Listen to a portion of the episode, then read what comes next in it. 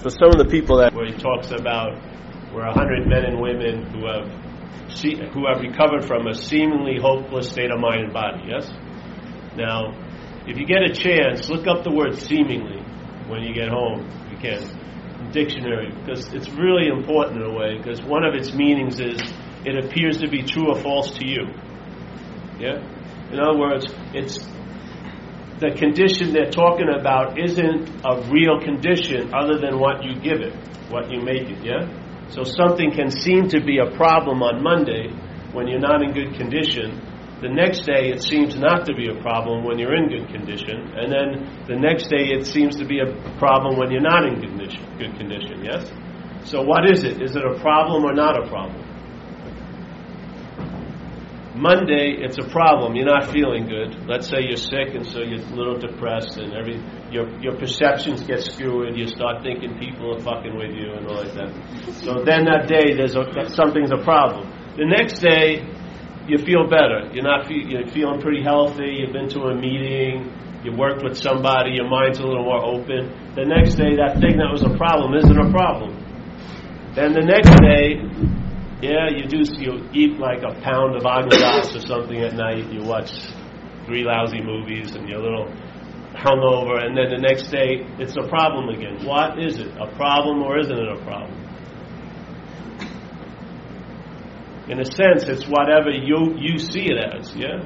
So you give everything the meaning it has.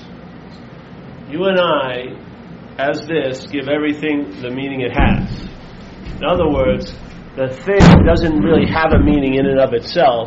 We give it a meaning. Yes? So it says, seem, we, we're a hundred men and women who have seemingly, oh, I don't know, who have recovered from a seemingly hopeless state of mind and body. If it was a hopeless state of mind and body, there'd be no recovery. Yeah? There would be no solution. If it was a hopeless state of mind and body, it would be hopeless. That's it. There wouldn't be any opportunity to be anything other than that. But it isn't a hopeless state of mind and body because people recover from it. So it's seemingly hopeless, yeah? When you're out there, it seems to be hopeless. So you're just going to keep getting freaking loaded until something really happens to you.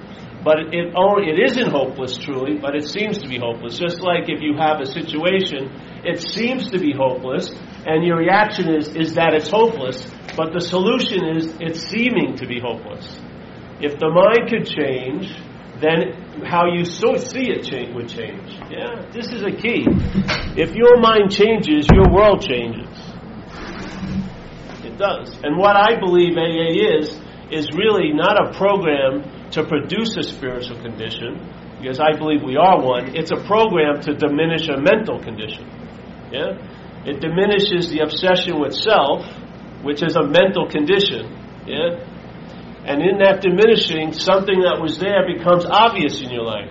It, if it's not obvious in your life, it doesn't matter if it's, if it's always there or not, because it's not having an influence in how you travel. Just like it says in, uh, when I was growing up as a Catholic, they always had these these three qualities of God. It was there, it's omnipotent, meaning it's all powerful, omniscient, it's all knowing, and omnipresent, it's everywhere. Then why the hell aren't you feeling it? Yeah. Why the hell aren't we contacting that feeling if it's everywhere? Well, let's say, so are we going to say it's not everywhere? No, I would say if there's something that's eclipsing it, yeah? Which is a mental obsession. So when the mental obsession is extreme, you're not going to be able to sense the presence of, let's say, spirit. Because they don't mix. They're like water and oil, yes? The mental, uh, a spiritual condition in the mental condition is a conceptual condition. You think you're spiritual. Yeah? it's much different than realizing you're spiritual. Yeah? because if you think you're spiritual, you're probably going to make try to convince others that you're spiritual by convincing them that they're not spiritual enough. And they're not going and they're going to retaliate. they're not going to particularly like you stepping on their spiritual toes. but, but, so seemingly, just check it out. You know, because it's telling me that what I used to think was solid isn't so solid. Yeah.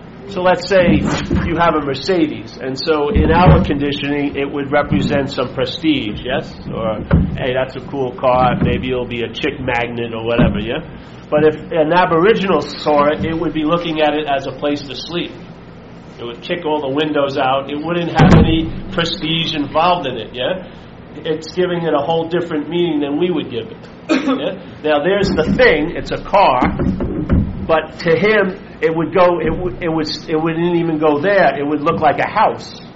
To us, it's a car. That's enough. We add an idea it's a Mercedes. And then what does that mean? Yes. And then it means I'm better than the guy driving a Pinto. And this uh, meaning is added onto it, added onto it, added onto it, added onto it. By the, and so therefore you don't even see it as a car anymore.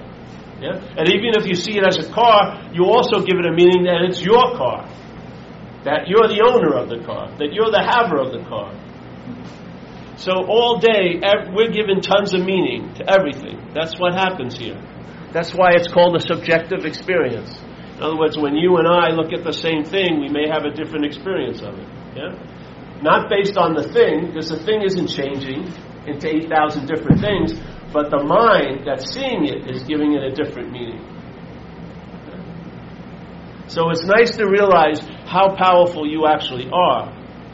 Yeah?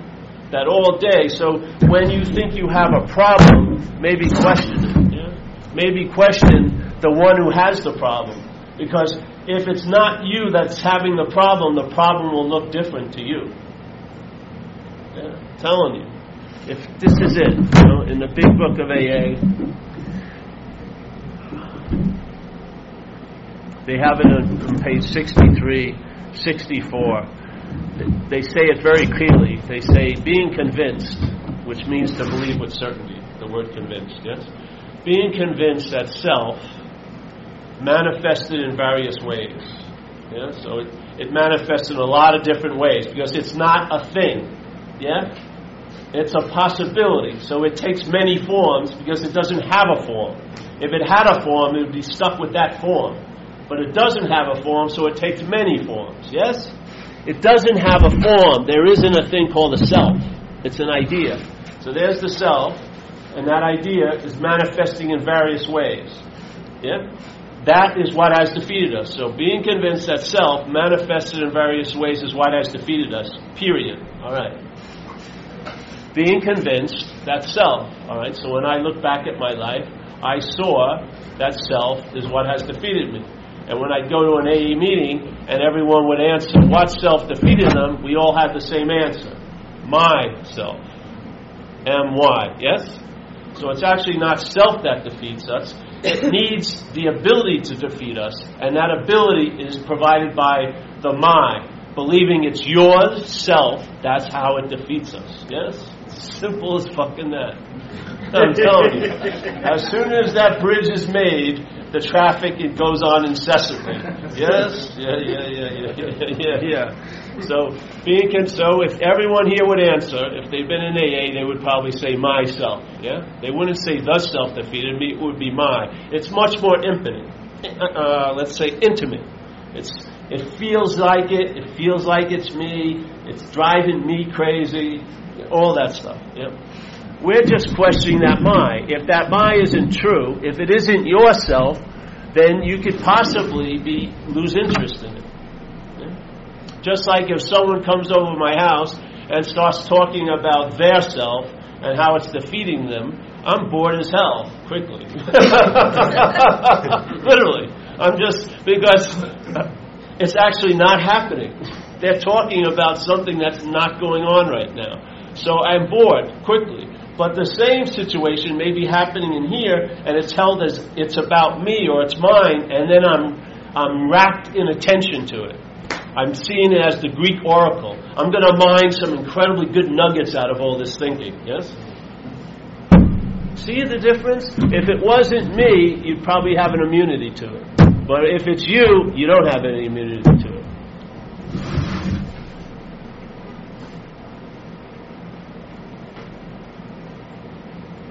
If it's me, I don't have any immunity to it.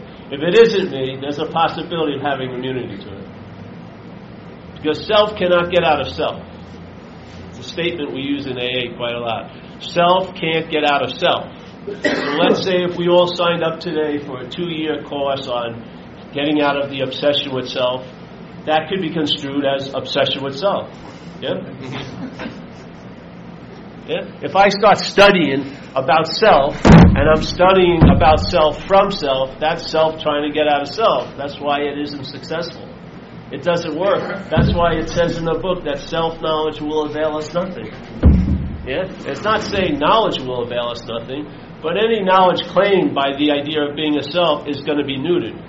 It's, gonna, it's not going to lead you to freedom from self. The best it can do is you'll have the hope it's going to lead you to freedom as a self, which nev- never happens.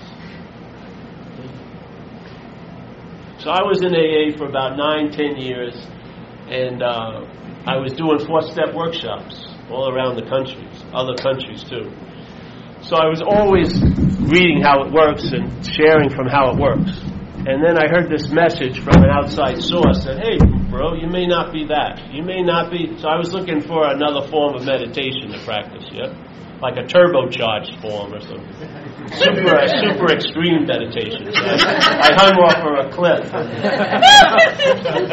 hoping it would shake me up a little more. And then the person says, hey, bro, why not ask who's the meditator, you know? Who is it that needs to meditate so badly? If it isn't you, you may not need to meditate so badly. it's just that simple. The situation that you're in is predicated on who's in it. The situation that you're in is predicated on, by who's in it. That we are the biggest influence in every situation. Yeah, it's an old, it's like a axiom in physics where it says the greatest influence of any experiment is the observer of it. So the greatest influence in any situation is the one who thinks they're in it. Yeah?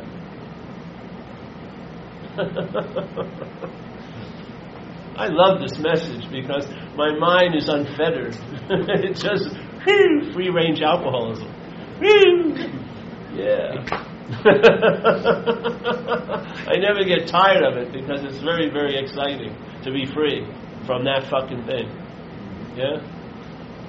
I mean, I was in uh, that irritability, restlessness, and discontent just became a real dominant influence since I've been about six, I'd say. Five or six when they sent me to school. And man, I was just dying from it until I found alcohol. And actually, alcohol was my first solution to alcoholism. You know, when I drank, I got a little relief from alcoholism but it was just a little relief, and the consequences I had to pay for that relief had a life of their own, you know. My experience was I, I'm a, I have magnetic appeal to people in uniform. When I drink, I get arrested. and it started at a young age, and it continued to the day I got sober. you know? but the thing is, society wasn't giving me any substitute. They were just threatening punishment. They say if you fucking get loaded again, you're going to go away longer. But the alcoholic of my type is I'm willing to pay any consequence tomorrow, not to feel uncomfortable now. And I felt uncomfortable with untreated alcoholism, and the imperative was to get relief from that. And I only knew one basic way that seemed to work, at least temporarily, and that was alcohol and drug intake. And so, no matter what they did, no matter what happened, no matter how repentant I was, in a few days I was right back at the same thing, over and over and over again. Until one day I was in a trailer park, past the point of being washed up. I was totally pitiful, incomprehensibly demoralized. I just spent two years in a drug and alcohol program, two years in Delancey Street. I think they have one in the city, they have one in San Francisco too. And uh, they told me that my life was going to get better. And uh, I had a strong suspicion they were wrong. and it turned out to be true. because as soon as I got out of their control, that irritability, restlessness, and discontent really came up strongly. And the head ran an advertisement saying I've been, what I've been missing for the last two years and it wasn't a truthful ad, you know. It was making it seem romantic, all those lovely jaunts with my heroin junkie friends.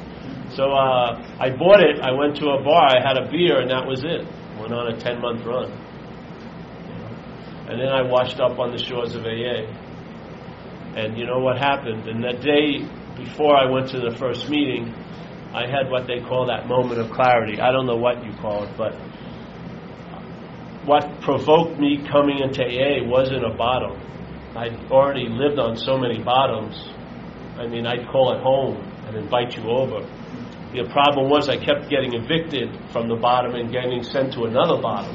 And I just didn't believe I would, I didn't think there was a low enough point to stop me, really. I was just, I could adapt to every situation. If my right arm was bleeding, I just looked this way. You know what I mean? I swear to God, I just try to avoid fucking everything. And um, I was sitting in, in this trailer park with this guy I didn't know. I always like to talk about this. And we were drinking a bottle of Royal Gate vodka. You ever hear of Royal Gate? You probably have a, a matching thing over here, like 80 cents a pint or something, vodka. Pretty cheap, yeah? And uh, I always like to mention this because I've, I've seen their, their uh, bottles since then, and uh, their customer service is incredible. They realize their clientele and they switch from glass to plastic. Because when you used to drop the glass, that would be your night. Now it bounces back up. Very good move by their marketing department. but we were drinking this shitty stuff, waiting for a mutual friend. Hopefully, you'd have money to get drugs, you know. And uh, I was just sitting there. I had pretty much settled in that I was just trying to skirt in, institution jails and death, basically. Just, you know. I wasn't parked there at that point, and I was just trying to get as high as I could because I expected I was going to be parking in front of one of those doors soon. Yeah. And then what happened is my mind stopped. Yeah. It was incredible. Where the alcoholism applies its glue for the bondage of self, which is, I think, the daily narrative, you know, the voice in your head. It sounds like your voice only because you're identified with this body, but it's got your voice on it. And it's like a radio station, like K-Paul, you know. It's constantly playing golden oldies and, you know, telling you, oh, those motherfuckers, everyone's out to get me that thing. Well, that thing got shut down for a couple of minutes. Yeah? It was incredible. I didn't think it was possible, really. But it happened. My mind was in a pause that I hadn't seen, you know, been since I don't know when. But it, there was it, it, something pushed the pause button, you know, and stopped it. And you know what happened? Some information downloaded, and the information was like a CNN news flash. Not a big story, but the news flash was you're fucked, you know. And you know what? I knew I was fucked, but I really felt it this time. You know? Really hit home and that muscle of denial, like Arnie Schwarzenegger's arms, let loose, and the reality dropped in. And uh, I got up, didn't have another drink, and haven't had one since. And I went to the phone book, called up the program I'd been in. They didn't want to take me back. And then what happened is I called up a woman. She came and picked me up, and then she made a deal for me. If you want a place to stay tonight, you got to go to a meeting. So that's why I went to my first AA meeting 24 years ago. And uh, that little bit, that download, has provided a solution that's been thriving for 24 years. Can you imagine if you opened up to that? From whence that came? I can imagine, because I did, in a sense. And you will know a peace that passeth understanding. Yeah? You will have those experience, that state of not fighting anyone or anything, and being placed in a position of neutrality with no thought or effort on our part, the problem will not exist for you anymore. A day at a time. That's a damn good solution, yes? And what occurred was AA provided a, a diagnosis of the disease. And it's sort of like if you had a rash and you didn't know what it was, and then you read a book and it told you what the rash was and said, well, here's some ointment. Now, I put ointment on, and the fact is, once none of them seemed to work, but when I put this one ointment on, it worked. It's good to read what the ointment is for, because that's how you realize the problem. Oh, it's for psoriasis. So I had psoriasis, yes? So when you get relief from alcoholism, you can actually see you had alcoholism. Yeah, yeah. But the thing is, if you misdiagnose yourself, if you believe it's a cold and you actually have a flu, it doesn't matter how much cold medicine you take or how religiously you take it, it's not going to produce a very long lasting relief. I mean, colds and flus have some symptoms, the same, but not all. Yeah? So this, for me, was just a further diagnosis of the root of the problem when I got this download when I was 10 years sober. And it, the diagnosis was that it is an obsession with self. The obsession with self is what the mind does when it's identified as self. It has to keep obsessing over it to keep the identification in place. Because it's like trying to bond water and oil, thing to no thing. Yeah? So it needs a strong glue, but it needs to have it applied all the time. And that's the language in one's head. Yeah? Just like they say in research, a baby doesn't have a sense of self until around 18 months, yeah? And it usually coincides with the language center firing. So as soon as we're indoctrinated to language, which is a subjective language used by objects, this is an object, that, that language wrapped in the, in, wrapping around the thoughts or, or uh, being like the container or the cover of the thoughts is what induces the daily trance. Yeah? Because you can't see them as thoughts, you hold them as yours. You believe you're the doer of them. You can't see a feeling as a feeling, you think it's your feeling. And you've had it before, and you're afraid maybe you'll have it again.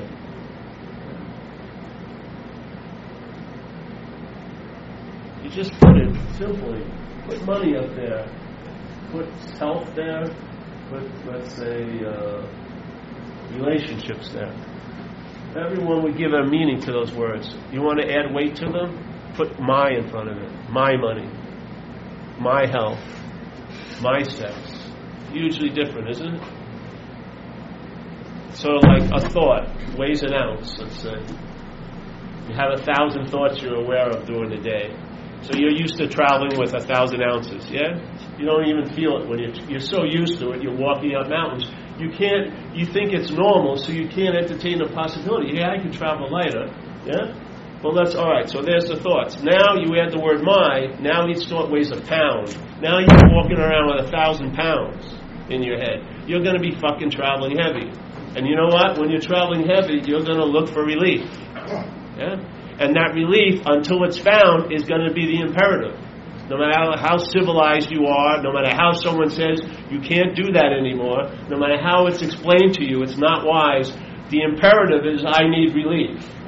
It's like a blinking light that doesn't go on, go off until you get the relief. It's just going to keep blinking. Yes? You can paste over it, you can try to deny it, you can philosophize about it, but basically it's emanating and there's this drive of seeking. Yes? You're not at peace, you're looking all the time for relief. Yeah? What's the real solution to dissatisfaction? It's satisfaction. Not a satisfaction that feeds the dissatisfaction, but a satisfaction that is, quote unquote, the solution to the dissatisfaction. Yes? We try to find satisfaction that only feeds the dissatisfaction. That's what addiction is, isn't it? I was really satisfied when I shot a, a, a hit of coke. But then dissatisfaction arose in five minutes, and I had to do another shot of coke. So every time I got satisfied, more dissatisfaction was b- b- built. That's addiction. Yeah, and that's what the mind's in already. The mind is in a, is addicted to the idea of being a self. Every time he gets a, a stroke and feels, oh, I did, yeah, there's more dissatisfaction. The more it gets, the more it wants. There is no peace in it. So it says, hey, what we need is a spiritual condition. And then if that spiritual condition is, is, is maintained, we'll have a daily reprieve from alcoholism. Yeah? Okay, that sounds great to me. But if a mental condition is trying to become spiritual, good fucking luck. but if I'm not the mental condition, you may find yourself to be spirit. Yes? If you're not the mental condition, if you're not this freaking holographic picture of you, comprised of the past, comprised of old ideas and beliefs, comprised of the possibilities of a future that hasn't occurred. Yes? If you're not that, you may be that which you need to be. Yeah. You may be that which you're trying to find. You may be what you're looking for. You, exactly. You may be the secret ingredient to your own life. I found it to be true. So the mental condition diminishes by doing the steps and by getting out of self, by doing service, yes? Keeping commitments. All of those things weaken the mental condition, and so then another condition gets stronger. It's not, it's not that, it, it isn't like it gets stronger, it gets obvious. That's all. Something that wasn't obvious to you becomes obvious to you, and then its obviousness you realize is what was lacking. When you sense that spiritual quote unquote condition, you realize that's what was lacking. It's a perfect, oh, therefore that, yeah? So you see, that was the problem. You know the problem from the solution. You know that it was identification as self because you've been relieved of it. And you see how far reaching this identification of self influences in. It influences everything. And you never question it. It goes into your relationships. When it shows up, it's me. It goes into your money. Oh, that's me again. It brings some crazy ideas about the future. Oh, but it's me. You never check its papers. It walks every, into every aspect of your life and comments on it, critiques it, and speculates and plays God. It says it so clearly. The biggest concept of AA is the third step, right? Turning your will and your life over to the care of a higher power. But in and and you have to see the twelve steps are linear, yes? You can't do step eight before step one. So let's say when you come in and you're at step one and you're worried about step nine, I'm never going to be able to do step nine, but if you just do the next seven steps, you'll be ready to do step nine when you arrive. But you're not ready to do it when you first come in because you have to go through the steps. Yes? So it's a linear thing. So in this case, it says it right in the book. It says, first off, you, you got to quit playing God. It doesn't work. Then it goes next in this drama of life. God is going to be the director. We're going to be its servants. So you got to put the horse before the cart. The horse is playing God. That's what selfing is doing. That's the activity of the disease in our lives. We may not be drinking and using today, but the selfing is playing God like fucking crazy. Yeah? Playing God. Quit playing God. The beautiful thing is, you can't quit playing God. That would be playing God. So you just admit, I'm not that which is playing God, and that's how you quit playing God. I'm not that which is playing God. If you try to stop playing God with playing God, it's just going to go on and on and on and on and on. That's why self. That's why you know you you you you are the problem. So if you leave here, the problem will seem to appear wherever you go. I used to go to Thailand in three days. It looked like Staten Island. Know? Doesn't fucking work because it doesn't say we're people with problems. It says we are the problem. And if you are the problem, then there is no solution. The, pro- the solution is you are the problem and actually you're not the problem. The problem is you're identified with the problem and therefore it can be broken, that identification. Yeah? It's sort of like if I had a tumor, a big tumor here, and I took it to be me, so that instead of just having an operation, I started going to tailors and they make new shirts so I could, you know, form around the big tumor maybe level it off so I can use it as an armrest while driving, put a little beer there or whatever. And then someone finally says, why don't you fucking just get an operation? What? Yeah, that's not you, it's a tumor. What? And then the thing is, you probably won't rush in to get the operation because you think, I got all those shirts. I'm not wasting that money. I'm going to live with the tumor. That's what happens. We're invested with the way we are. We're not willing to let go of it. We're invested in it. We've spent so much time listening to this thing, it seems like it would be a crime if we would just walk away. So here, there's a really good example that you can use with the uh, inventory process. Okay, so it says self, being convinced of self, that self manifests in all these ways is what has defeated us. Let's look at its common manifestations. Yeah. The next paragraph says resentment. So if you put it together, resentment is an expression or a manifestation of self. Yeah? Bill W. made it very clear self manifested in various ways is what defeated us. It'd be nice to know what us is. Because it's not self. Yeah?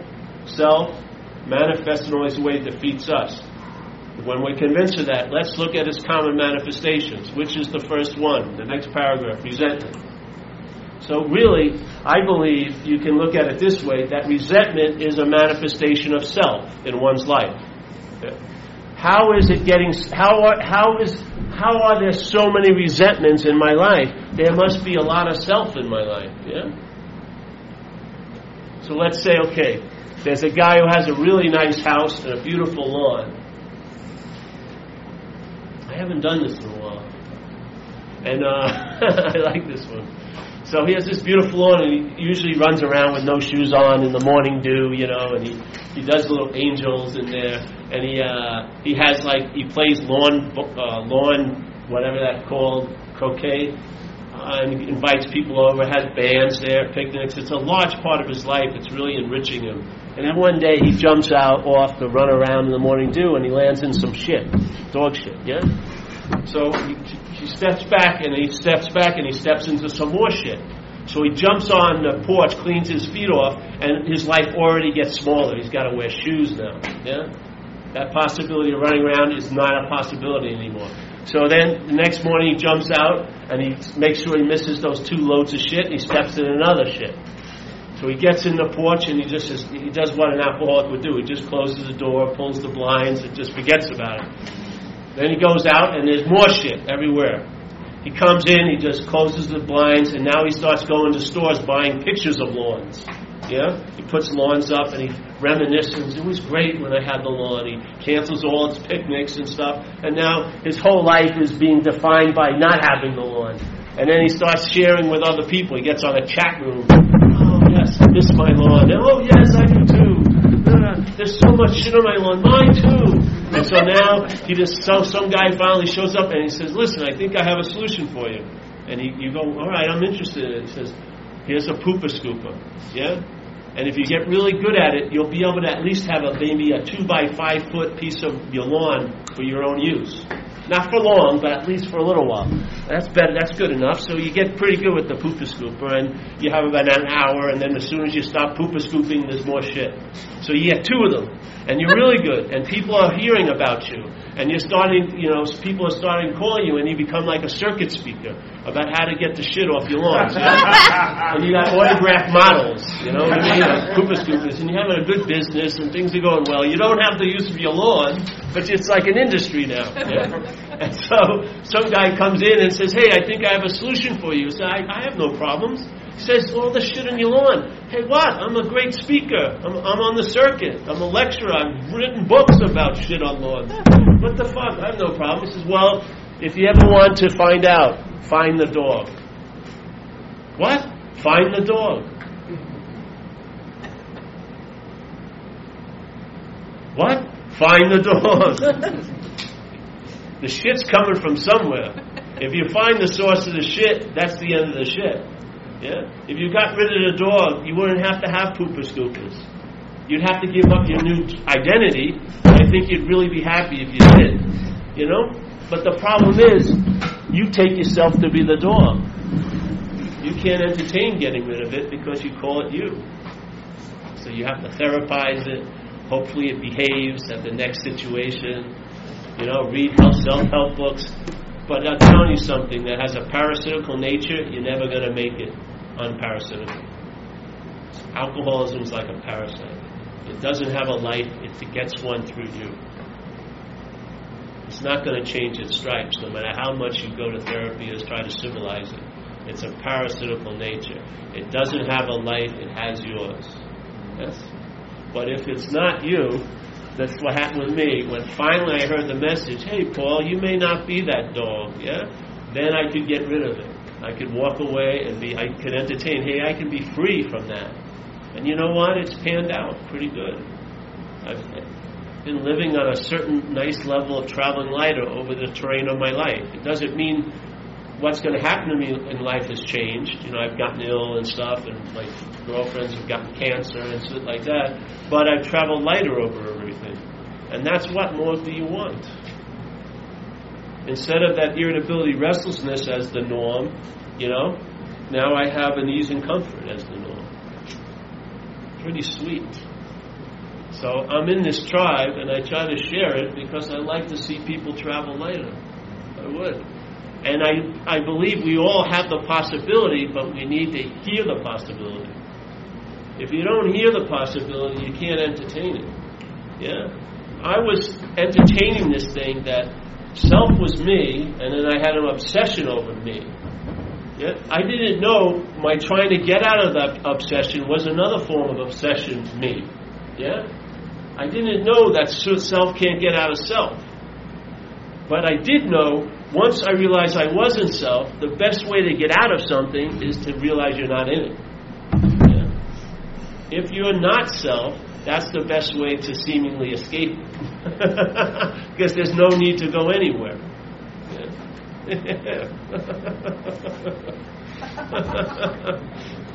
Even Staten Island won't be able to hold you down. You'll be able to break through the vortex of Staten Island and be free range alcoholic. It's Staten Island! Hallelujah! Or it may just allow, allow you to travel lighter today. Yeah? And then the next day, and then the next day, and then the next day, and then the next day, and then the next day. It'll go into years. And you're your attention will will uh, leave all the trees and you'll sense the forest. You know, you'll get the bigger picture of things. Your lens won't be so subjectified; it will open up more. You'll be relieved. You won't be running the gauntlet of the hallway of shit and fans. You know.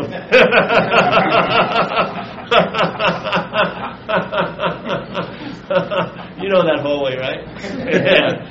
The fans on, the shit aligns, and then you go, what? How did that happen? That's what used to happen to me out there.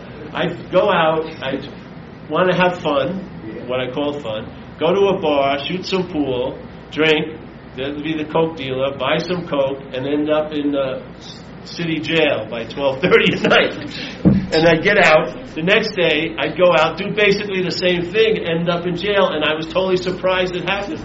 How did I end up here again? Well, I did the exact same thing that got me here the night before.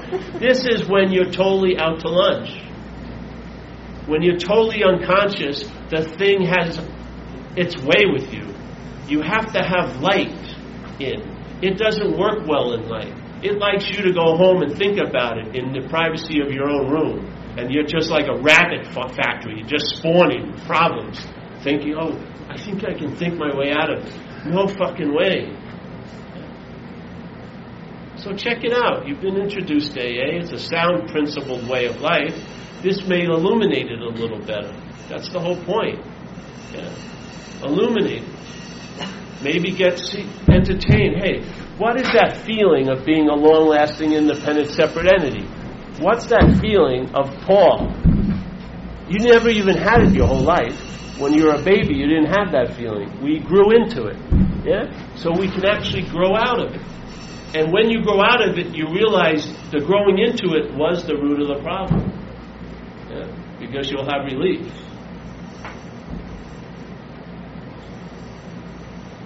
And the parasite, you'll have immunity to it, so you're not taken over by it every time. after two years, the parasite was talking to me when I got out of Delancey Street. It was attempting to convince me almost as if, it was another person, yes? It was talking about something every possible way it could to get that irritability stirred up, yeah? Well, I've been listening from all this stuff the last two years, uh, uh, uh, all that, yeah? But the point is, it's sort of like if you were in a stable and you were a horse and you see a jockey and you know, remember that jockey and it wasn't a nice jockey. The last time it rode you, it wasn't so much fun. So you, when you see it, you're a little afraid. You know, like whoa, and you're kicking it. But it's it's it's very convincing. He says, "Don't worry, it will be different this time." Starts petting your little head. Don't worry, it's going to be great. And then you woo, but then you let it put its leg over you. As soon as it's on you, it's not convincing anymore. It's talking as you. There's a big line, it switches. The convincing is over. Now it's talking as you. There's no debate now to go to the 7 Eleven and buy that shit. You're buying that shit. Yeah? And you're going to keep buying it until it stops. It's like you're going to keep dancing with the gorilla until it decides to stop. This is called a possession. And that's what alcoholism does. Right now, it's at bay. Yeah? But any moment, if it starts, what it does, it brings you to a point of surrender, like we talk about in AA. But this is a surrender that's usually exclaimed with the word fuck it. Yeah? It starts running an advertising about some or other. It gets one little foothold, and it's like the, the beach of Normandy. The whole thing comes in, the tanks, everything rolls up, and it's trying to convince you, and finally it beats you down, and you go, fuck it. And then it provides a solution. Let's get loaded. Let's sleep with our best friend's girlfriend. Let's rob that bank. Some fucking crazy idea. And once you do, because you can, alcoholism cannot drink. It needs you to get its fuel. Yeah? You have to comply. You have to go, yeah. It can't shoot up. It needs this. This is the interface. It wants to get its fuel, but it can't get it. It's not going to go shopping. It needs you to go shopping. And it has to convince you because, for all intents and purposes, you and I should know better by now. But it has to convince us to give up. And that giving up or surrender is a fuck it. Once the fuck it is in place, it takes you over. It's now, it's in a whole nother ball game. It's like the genie's out of the bottle. Yeah? And it's very difficult to stop one someone on a run. You've got to wait till they over to maybe you know share an, uh, an invitation about maybe you should get sober again. While they're on that run, there's no way they're listening to you. Yeah, this is called a possession. It's a takeover. We need an immunity to that takeover. Yeah, an immunity. And it says no mental solution can do it, right? No mental defense. There's no mental defense against the first drink. What would happen if the mental condition diminished? That would be a defense. Because then, let's say the spiritual dimension, dimension would be, in a sense, stronger for you. Not stronger, but for you. Yeah? And then you have an immunity to it. And then life can start building around you. It takes only one minute to destroy something, it takes a while to build things up. But, like, if you build a house, it may take months, but you could blow it up in five minutes, right? You may have worked hard for 18 years of sobriety. It takes one drink to just flush that down the toilet. You've got to see how things have to go on here. Destruction is much quicker than pres- preserving, yes? So I haven't been taken over in a long time, and it is a, really a joy not to be ridden by that fucking thing. And I get to remember what it was like by going to meetings. And every time I listen to people, I try to follow where they're talking from and I realize either I like where they I like what they have or I don't like what they have. Yeah? And I have the ability now to learn from others where I never even had the ability to learn from myself. I can learn from others now. And I go to a lot more I go to tons of meetings now, every chance I get and when I'm where I live in because I enjoy the living thing of tradition too, I think it is, that there's a loving God that's expressing itself through our group conscience. Yeah? So right now, if we took each other individually, you're an asshole, you're an asshole, you're an asshole, you're an asshole, uh, you're an asshole, you're an asshole, you're an asshole. But individually may be assholes, but together there's a sweet presence, yeah? Because there's a loving God that's magnifying itself through us. There's a lot of juice in AA, a lot of grace in AA, if you open up to it. There's a lot of grace. It can surmount what seems to be insurmountable. Yeah?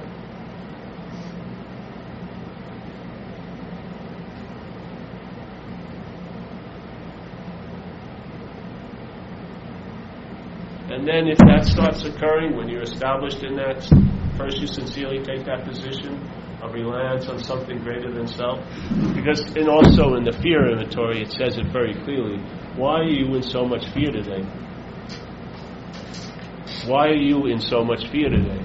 And he gives us the answer. It says, Isn't it because self reliance has failed us? So this reliance on self, that system of thought and interpretation, is a failed system. Yeah? So when you are relying on it or resting on it, you're agitated. So it says, all right, perhaps there's a better way. Leaving that, that finite system and moving to an infinite one. Yes? That's what the steps are doing. It's taking us out of a mental condition and, and, and establishing us into a quote unquote spiritual condition. Yeah?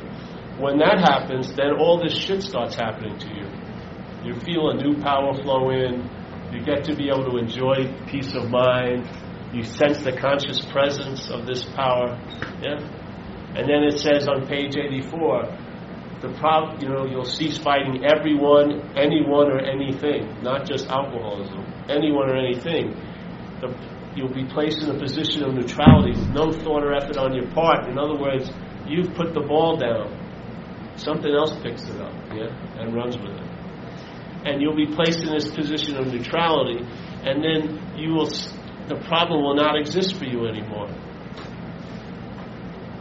And I believe how it stabilizes if it doesn't exist as you.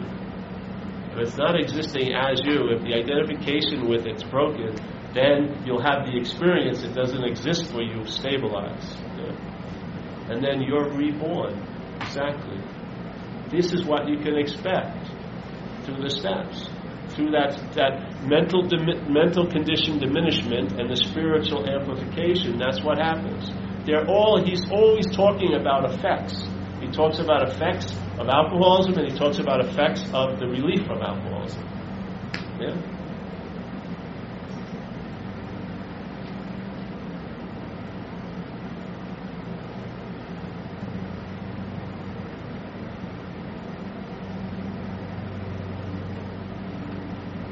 This is like my 12th talk in nine days.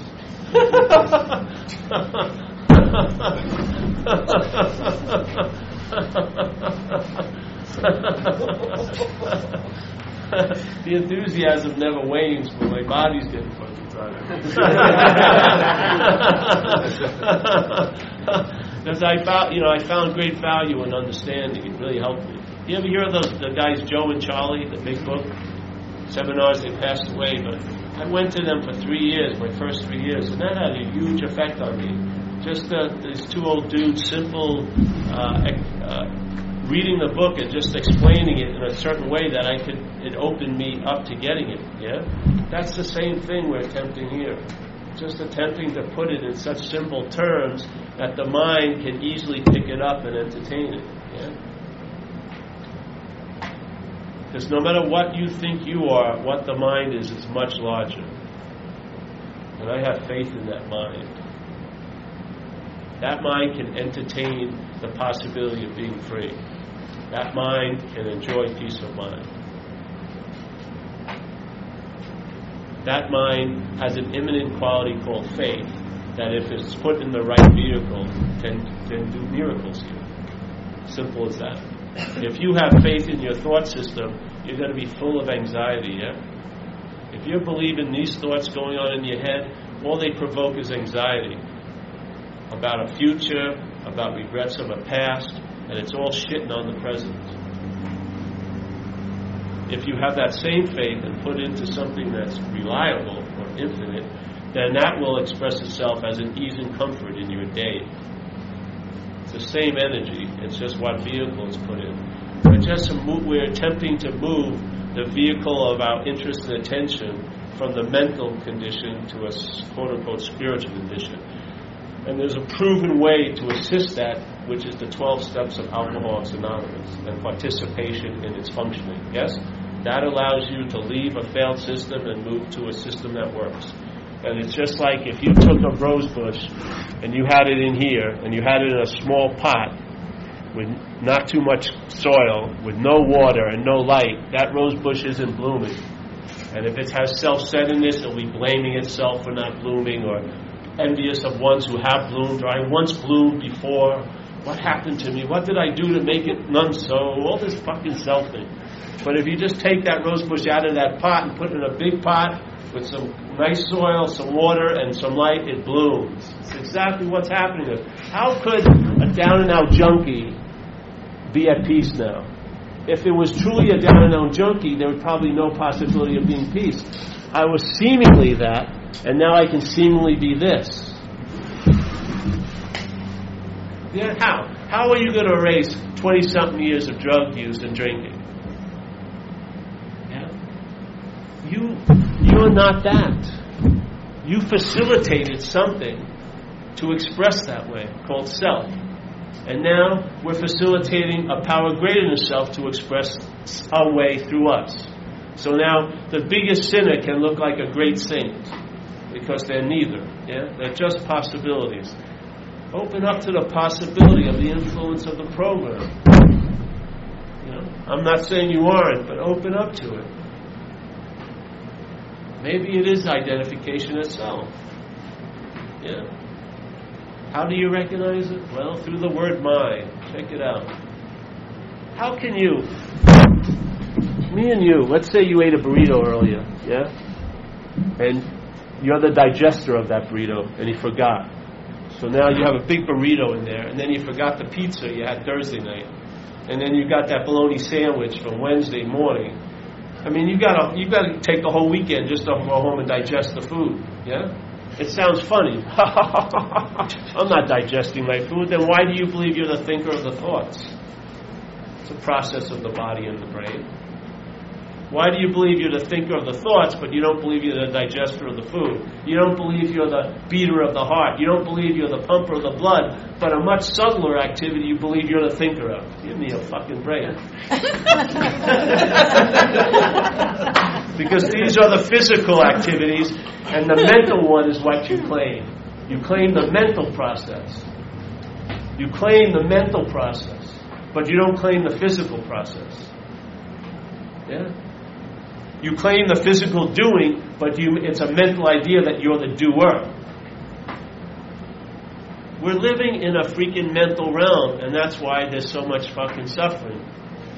This is about telling the truth about that. What makes me a citizen of that place? I say it's identification as self. Find another way if you want to.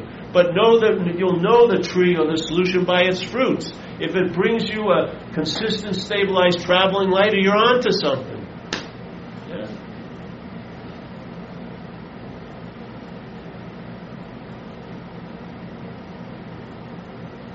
Go into a lot of things, you know.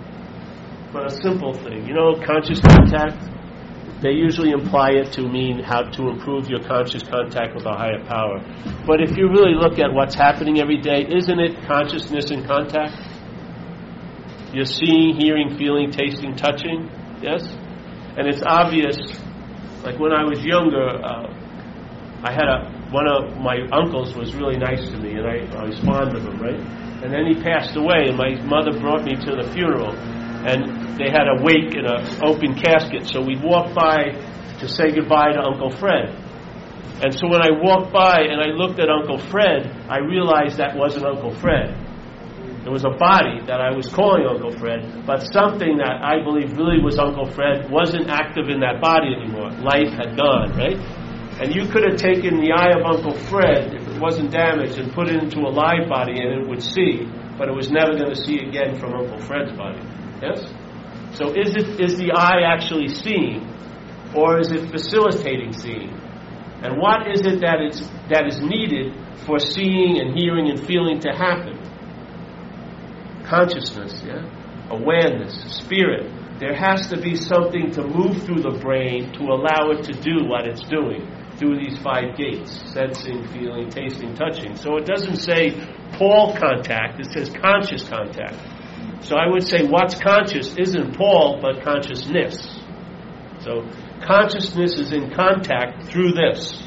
It's very, very, well, it's a mistake in my view to claim to be the one who's conscious. It's much clearer to just realize your consciousness in a sense, yeah? When the, the mental process wants to claim to be doing consciousness. But if you really look at it, the mental process comes later. First, there's conscious contact, and then there's a story about it, right? First, there's the conscious contact. Before there's a claiming of something, the something has to be seen. So the thought has to be seen before the mental process says, hey, it's my thought. Yeah?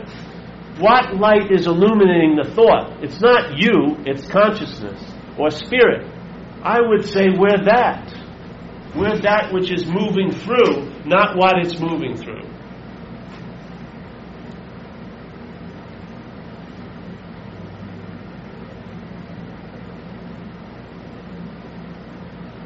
And entertaining it was revelatory. My life shifted. And when it shifted, I realized what the problem was the bondage of self. It's like a, it's a glue applied all day by K. Paul. If you're listening to this thing, I'm telling you, it's having huge effects on what you call you. If you're hearing it, its effects are minimal. But when you're listening to it, when the hearing turns into an interest, then you're fucked. Literally. Just like a relationship. I'm having a great time with a girl, and then suddenly one night she becomes my girlfriend. Now I think I have the right to break her into her email and see who she's me, me emails. Now, you know, let's say before you drink, you have a little bit of jealousy. After you drink, you're stalking. You're up on stalking charges. You got to see what happens. The mental process, the mental condition amplifies the mental condition. If you take yourself to be a mental condition, it amplifies the mental condition. It becomes the dominant state. If you minimize it, another state arises. Maybe your body gets healthier, the you gets more important and the I gets more important, and the me dwindles. And you'll be much better for it, yes? But if you keep thinking the activity of I is done by me, that the me is what has the body, then you're in a mental state concerning spiritual and physical. You're in a mental state. You're thinking about spirit and you're thinking about a body. You have a body image, how you think you should look, and you're not recognizing the body. Yeah? Everything becomes mental. It's like, you know, those dogs when they have mange or something, they put those little cones on. You got a similar one right there. all you need is a little bit of a customizer. So you're walking around this all day. Just in your head. All day. You can't itch anything. You just, but you got all this irritability, restless, discontent, but you just. there is a solution, bro. There is a solution. So that's it. Any questions? Oh, thank you. Ha